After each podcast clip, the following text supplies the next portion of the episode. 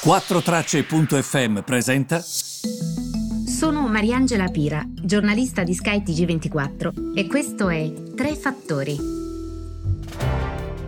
Buongiorno a tutti, benvenuti ai tre fattori. Allora, tornerei sul Recovery Fund perché ho visto che molte cose non sono chiare. Non è chiara soprattutto il meccanismo di restituzione del denaro. Facciamo un passo indietro e cerchiamo di raccontare tutto, quindi ehm, brevemente in un minuto il meccanismo per poi approfondire queste domande. Allora, eh, gli stati aumenteranno il proprio contributo al bilancio europeo. Noi sappiamo che ogni anno gli stati danno di più o di meno a Bruxelles. Ci sono paesi che sono debitori netti, ovvero ricevono da Bruxelles in termini di fondi, in termini di altri meccanismi, più di quanto danno, invece ci sono paesi come il nostro che sono contributori netti. Vi ho spesso fatto anche la differenza ehm, relativa al fatto che ehm, è vero che siamo contributori netti, però come misuriamo un mercato aperto come quello unico europeo? Come misuriamo la libera circolazione delle persone e delle cose. Quindi eh, siamo, è vero, contributori netti. La domanda da farsi sarebbe però quanto ci dà l'Europa? in termini di mercato. Quello è inquantificabile. In ogni caso, bisogna dire le cose come stanno, siamo contributori netti. Che cosa succede? L'aumento di questi contributi da parte dei paesi, quindi è previsto un aumento dei contributi netti da parte dei paesi. Inoltre, L'Europa sta pensando a delle tasse, una tassa per esempio sul carbonio, una tassa per esempio sulla web tax e quindi anche questo ovviamente è da dire. Ma perché stanno pensando ad aumentare i contributi netti, ehm, ad aumentare eh, le tasse sui giganti del web, sul carbonio? Perché? Perché quando l'Europa partirà con il Recovery Fund, questi soldi serviranno vi spiego in che modo.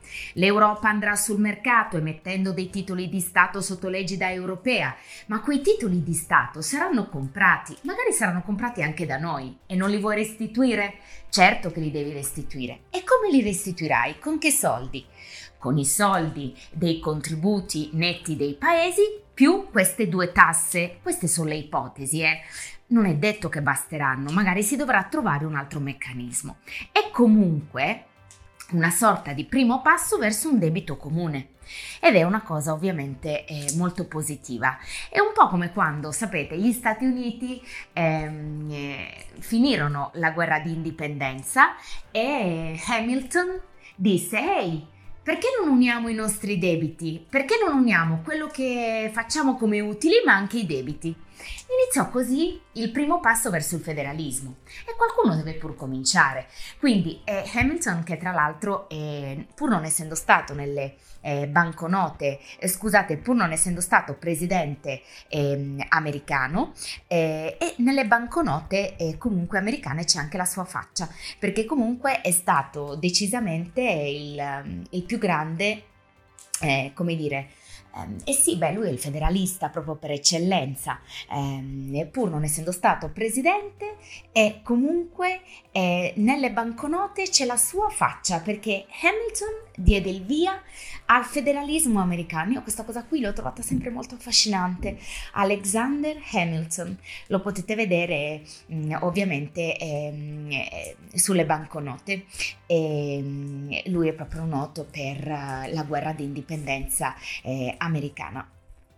Quindi, siccome lui era anche un economista e fu il primo segretario al tesoro di questa nuova nazione americana, io lo porto sempre come esempio perché eh, qualcuno dovrà pur cominciare da questo, federali- questo federalismo o no?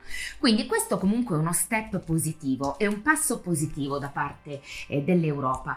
E, ehm, quello che però voglio dirvi è che il contributo quindi che l'Italia riceverà a fondo perduto è un po' diverso da quello annunciato, perché se noi contiamo i contributi netti che diamo ogni anno, eh, il contributo sostanzialmente che ci arriverà è intorno ai 26 miliardi, va bene? Non 81, ma intorno ai 26. Certo, c'è anche da dire che questi contributi poi arriveranno in tranche arriveranno a partire dal 2021. Se c'è una cosa che a me un po' forse ha dato fastidio è Ma adesso dobbiamo aspettare di nuovo il 18 giugno perché i capi di Stato si incontrano e poi questi fondi arriveranno dal 2021. Cioè l'unica cosa che io mi permetto di dire, lo sto facendo spessissimo in questi podcast, è diamoci una mossa perché comunque le persone, le imprese non aspettano. Per cui direi solamente questo piuttosto. Um, questo è per quanto riguarda appunto il um, recovery fund. Quindi avete capito, questi soldi da chi verranno restituiti? Da noi sostanzialmente sul mercato, però sono soldi per cui noi non è che pagheremmo come facciamo adesso 60 miliardi di euro di interesse. Una bella domanda e un bel interrogativo potrebbe essere, ma scusate, ma se ci saranno questi titoli di Stato europei, non è che si compreranno meno i titoli nazionali? Beh, lì forse li comprerà a quel punto il risparmiatore, la Banca Centrale Europea, banche di investimento, non lo so. Perché comunque questo, questo secondo me è un, è un interrogativo, eh? Li prenderà? Chi li prenderà? Eh, boh.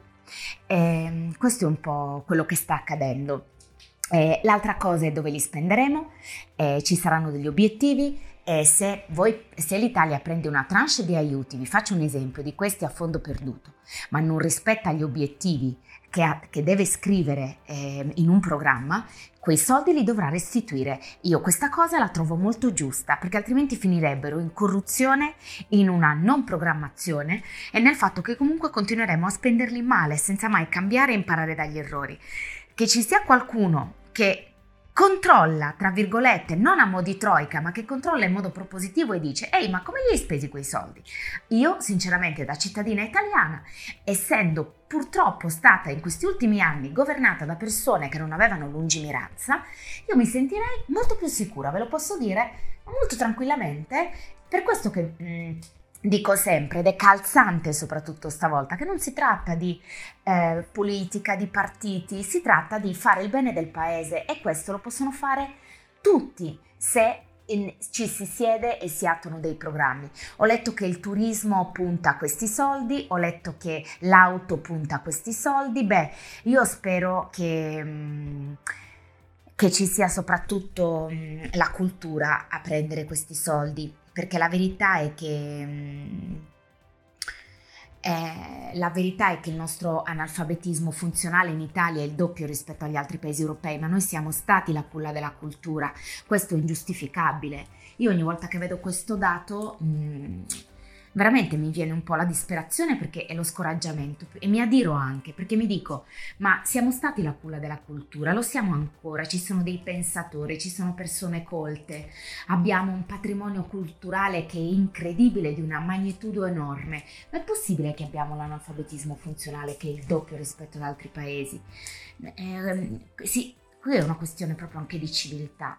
Io mi auguro che questa cosa venga diminuita e mi auguro soprattutto che, che i soldi vadano anche e soprattutto in cultura.